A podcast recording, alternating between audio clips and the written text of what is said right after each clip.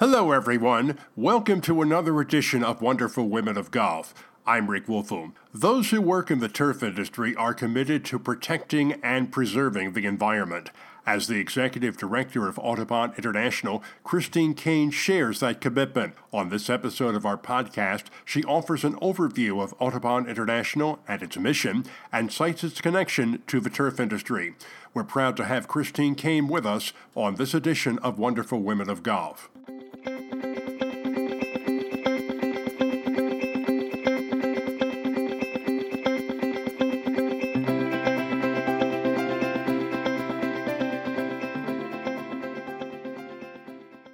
Christine, we thank you for taking the time to join us on Wonderful Women of Golf. We know your schedule is quite busy and uh, we appreciate your making the time. Thank you. You're very welcome. Thank you for the invitation. Why don't we start with an overview of what Audubon International's mission is related to the environment? That's a broad based question. I ask that on purpose to give listeners an idea of exactly what it is that your organization does day to day.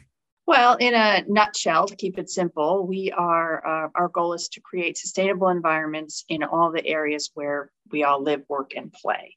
And to accomplish that mission, we use a variety of tools, including uh, education, technical assistance, and uh, certifications for businesses who have properties that they need to manage so that they can uh, manage them in a more sustainable way and then uh, receive third party validation for their efforts. And that ties in so well to the golf industry. And we'll have you speak to that for a moment because in the years that I have been covering the turfgrass industry, I have never met a more dedicated group of professionals than golf course superintendents when it comes to respecting and protecting the environment. Well, that's really true. And I think, uh, you know, uh, uh, outside of golf, I think that's really not well recognized. And that's something that we are trying hard to help get the word out about. And I think, you know, in general, anybody who works on the land values that and the resource that that is and knows the importance of managing it properly. And, you know, many um, of the current golf superintendents, as well as those who are coming out of various turf programs and want to get into the industry are very in tune with the need to increase the sustainable management of uh, the courses and uh, out of play areas that surround them. Now, you've been with the organization since 2016. Did you notice that when you first got there? And has that mindset expanded, if you will? In the years since? Actually, I did uh, notice that uh, almost as soon as I got here. I did not come to the job from another golf related um, position or organization. So I was very uh, impressed with the opinions and um, knowledge of the folks that are already working in the golf industry. And I would say that it definitely, in my six years, I think it's definitely increased of course, we, you know, a lot has happened in that six years, um, not the least of which was, you know, a little over two years of a pandemic where people, you know, felt the need to or recognized the need to have nature close enough by that they could be outside when they need to. That's one of the things that really intrigued me about this organization is that the recognition of the fact that there's a niche that was not being filled, which is that you know there are businesses that are managing a lot of property, and whether that's um, public parks or corporate office facilities, uh, resorts, or you know golf courses, and we are all we all spend way more time on those properties than we probably think about uh, in general, and I think it's in, an important area uh, that affects many of our daily lives and somewhere important to be working on that was otherwise overlooked.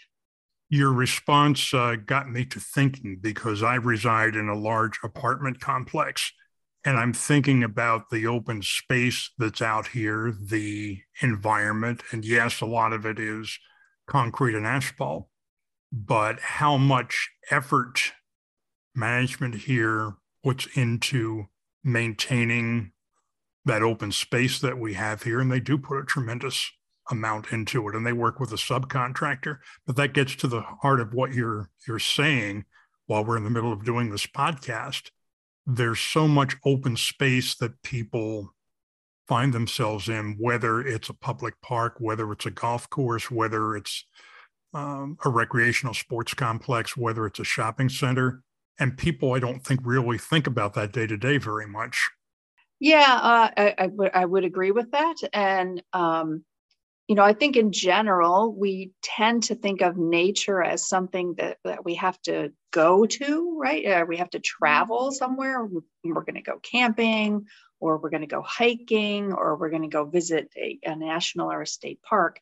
And we don't stop to think about what is around us every day. And if, if, if we can say that there's a benefit from the pandemic, I think perhaps it may have made some more of the public aware of the benefits of having open space, recreational areas, um, you know, just general green space close to home, and um, and how important it is to also manage that in a way that is safe for all of us. As far as superintendents protecting the environment, one of the misconceptions that surrounds the industry from time to time is that superintendents don't care about the environment. They're using all these chemicals, they are wasting resources, and so on and so forth. And what I have seen over the course of my career is the exact opposite uh, you have men and women who deeply care about the environment, who want to protect it. They're not using any more chemicals or products than they absolutely have to. And of course, all of that is, is regulated. But the concern that all of these folks have for protecting the environment day to day, understanding the environmental concerns that you have and concerned people have, and really dedicate their working life to doing just that. It's and some people don't always get that. Uh, that's absolutely true. And you know, one of you know one of the reasons that I went into working in the environmental field was, I'm sure, like many other people, because I wanted a job uh, outside, and I wanted to be in nature. Gosh, have and I heard that once or twice in the course of the series? That's absolutely right.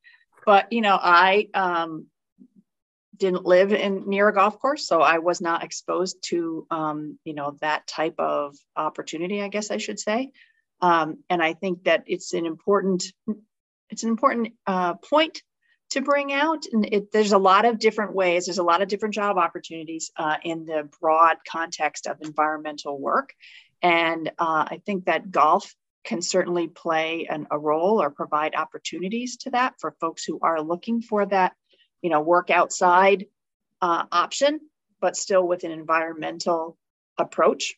And I was, that's also another thing that, you know, I was happily surprised about when I came to this job was the number of, you know, new entrance into the golf world. Uh, as i said you know through the turf grass programs recent you know assistant superintendents maintenance team members who came to the industry through that route. I'm thinking too about programs like the First Green program, which is a relatively new initiative, but it gives uh, school age kids an opportunity to see what it's like to be in an outdoor environment and make them aware the job opportunities are there if you want to work outside. And from the people that I have talked to who are superintendents, it is has been a very, very successful endeavor in places where it has uh, been used. So making students aware at a young age that this is a valid career option, that's got to something that's going to be very helpful is helpful now and it's going to be helpful down the road, I would think. Yeah, absolutely. Um, you know, I, I think you, you've probably seen, you know, some of the information now in the golf uh, industry that there's there's not the uh, pipeline that there used to be for um, labor in the market uh, through caddies or through you know people who played golf you know kind of grew up playing golf maybe with their family and then they realized that that was an opportunity to work in. So you know i uh, used to work in uh, different environmental organizations and it was the same thing. We used to call it at one place we used to call it the, the green pipeline and particularly we worked with children and youth in inner city situations that didn't have an opportunity to see how nature could um, influence and benefit their lives. And one of the nice things about uh, First Green also is that it integrates uh, STEM issues, STEM teaching, with uh, you know real life applications of being out on the golf course. So it's uh, it, I think it's very eye opening for a lot of students to say, oh, I you know I like maybe I like science, I like math, but look, I could still work outdoors and have that ability to stick with the subject that I like. That's important to address too, because I think another stereotype that comes up is if you want to work outside in that kind of a field, you have to set aside the other half or the other portion of the educational process that you have to steer away from STEM type courses or STEM type curriculum and focus totally on other things. And that is a myth that we're doing our best to dispel here. So, right. Th- thank you. Yeah, for taking- it's a, as you mentioned, uh, you know, earlier. There's there's just huge changes within the golf course industry in in you know even the last 20 years in golf course management, in um, the understanding and applications of IPM, for instance. Um, lots of different changes around water use and irrigation and power to be more efficient, uh, to make better use. The understanding that, you know, there's sort of two sides of the coin where water is concerned. There's certainly water conservation, but there's also water quality. And you, so you have to be aware of both of those. Um, you know, we as part of our certifications uh, for golf courses in particular, we do require uh, certain kinds of water testing to be done on a regular basis. And we have member courses who uh, are testing the water where it comes onto their course and they're testing where it leaves their course. And in many of the data points and types of things being tested for, the water is actually cleaner when it goes out than when it came in. So, you know, there's uh, a lot of benefits of open space, of nature, uh, that are just as appropriate on a golf course as on other properties. You know, water filtration, for instance. You know, uh, storm water protection, wildlife habitat. In you know many cases, these golf courses, when they were originally built, might have been outside of urban areas, and they have now been sort of you know subsumed by the growth uh, in these areas, and they provide either some of the last open space and green space for wildlife in the area or and or important wildlife corridor connections for migration and movement um, of the animals in their area so that's you know something to bring up and for instance we have a what we call a conservation initiative at audubon international called monarchs in the rough where we have harnessed the power of golf to work on uh, developing new habitat for monarch butterflies, which you may have heard are, you know, their population is dwindling quite quickly. There's a lot of loss of habitat, many reasons for that. And we are in danger of losing that magnificent migration that happens every year uh, across the central part, primarily across the central part of the US. Does there's some on the East Coast and some on the West Coast. And, you know, golf courses uh, have lots of property, obviously, and, you know, large amounts of the courses that are in out of play areas where it can be converted to um, native plants, uh, milkweed plants, since that's the only thing that monarchs use, then that can be a quick, um, shall I say, opportunity to increase and um, improve the the habitat that's available. And, you know, we have had golf courses, superintendents are very excited about it. They are joining.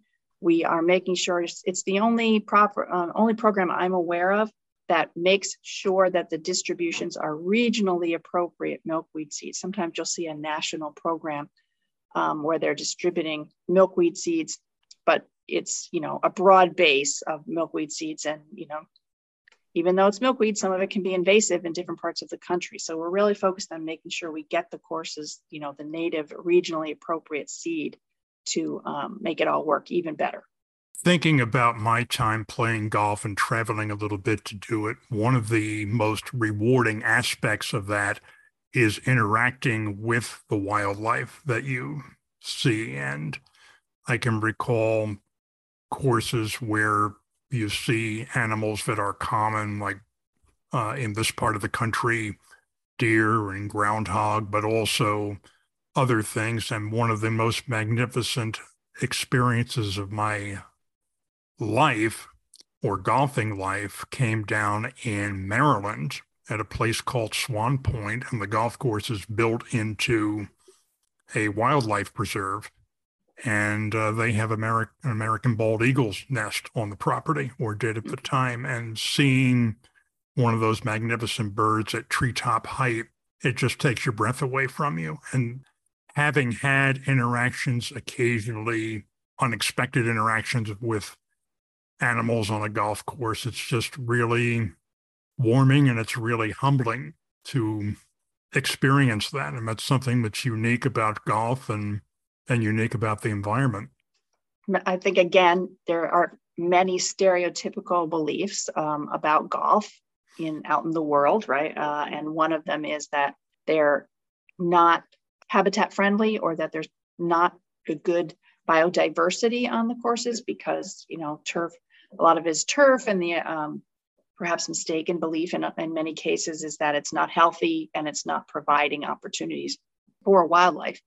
And um, you know we have members who have um, endangered species on their courses or species of special concern that they work to provide and protect uh, the habitats necessary for those uh, species. As I mentioned, we have monarchs in the rough, for instance. We have another program called the Raptor Relocation Network, which we're working with United Airlines. And uh, they are helping us connect with uh, the wildlife biologists at airports who are trapping raptors uh, that are at the airports. And of course, this is a problem for potential bird strikes from the airline's point of view, but from the bird's point of view, um, you know, what they're looking for are, you know, wide open landscapes where they can see whatever their prey might be, um, small to medium or other types of birds even. And so when we can work with those uh, biologists when they've trapped those birds uh, to take them to our certified golf courses where we have already determined the appropriate habitat for different types of raptors and uh, they you know golf courses are particularly interesting to raptors because there's the high nesting, there's the high areas to um, watch over the fairways. It's a you know very limited interaction with humans, um, but they have a great view and the opportunity to, to swoop in if they see small prey that they um, want to feed on. In some cases, if it's you know birds that need to fish, there are water bodies on golf courses that they can use. So it's just, you know, some out of the box thinking. I think it's important to get the word out more about these um, benefits and the opportunities uh, that golf can provide. Let's talk about your certification program, the Audubon Cooperative Sanctuary Program. You have, uh, what, 2,300 golf courses or so? Uh, yes. Uh, that's the yeah, last they, figure I saw. Yeah. So, you know, we have um, members who have multiple, some of them have multiple golf courses that are enrolled. So, yes, about 2,300 individual golf courses.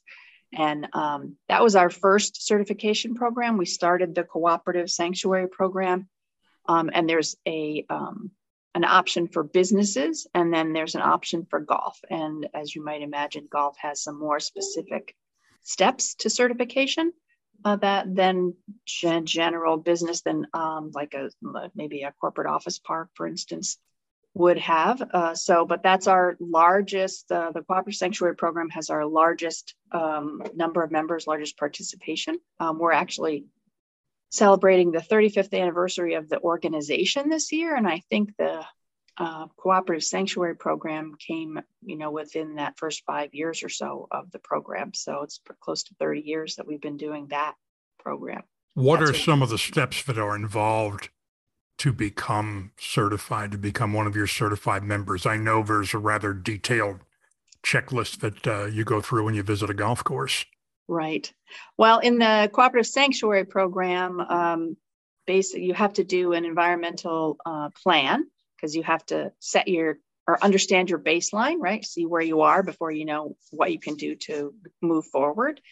And then there's five other steps within that that you can do in any order as they work best for you. So there's chemical use and reduction, um, water conservation, water quality issues that we mentioned before, right? Two sides of that same coin.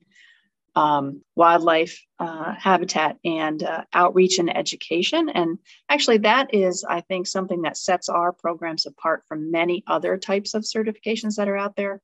We, no matter the type of certification you're working with us on, we do require outreach and education because we want you to talk about what you're doing, uh, let your community know, let your members know, let your golfers know if it's a golf course.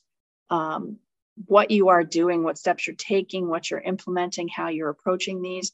You know, and hopefully you'll influence others to do the same thing, whether it's another business or someone in, at home on their own property.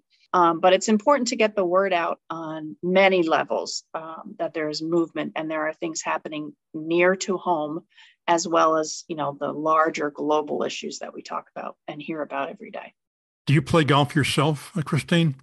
I do not anymore. Unfortunately, injury took me out of the game, but uh, I have spent some time on golf courses, yes. Okay. With that in mind, my next question What are some of the things you would like to see golfers doing or be aware of that maybe makes them a little more environmentally conscious, if you will? Well, you know, we're still, um, I think it's important to bring your environmental sensibility with you to the golf course and um, recognize that some of these steps do not harm the game. They don't worsen the pace of play, but they don't maybe make the golf course look as pretty as it might have at one time, right? If you've got uh, monarch butterfly habitat along the sides of the course at certain times of the year, you know, it can it can look not so nice. So, but be you know be accepting of that and be aware of that talk to your fellow golfers and, and also let your um, folks know at the golf course, your superintendent, your maintenance workers, that you appreciate the efforts of what they're doing and you understand the need to do it and thank them for doing it. I think the, you know, we need, we've got a lot of groundswell of support from, you know, those of us who work in the industry. We just want to, we now need to work a little more on the other side for the golfers who are out there to get their um, awareness of the issues up and have them notice what's happening and you know perhaps maybe even push for some more things be supportive you know get those greens committees on board with some of these uh, changes. You know like you said we uh, visited a golf course that had osprey nests on it which they are just amazing birds and, and huge nests. Um, and uh, you know some of the golfers weren't you know didn't think it looked that nice. But you know it's an area that um, those uh, that species is recognized as um, species of special concern. So you know to switch that where the golf golfers and the golf courses you know are proud to have those sorts of habitats and recognize them and avidly support them, I think would make a, a huge difference. What's been the most satisfying part of this journey for you over the last six years? And you mentioned you've worked for some other environmental organizations. So this is a familiar area for you, but what has most impressed you about seeing the evolution of all this over the last six years?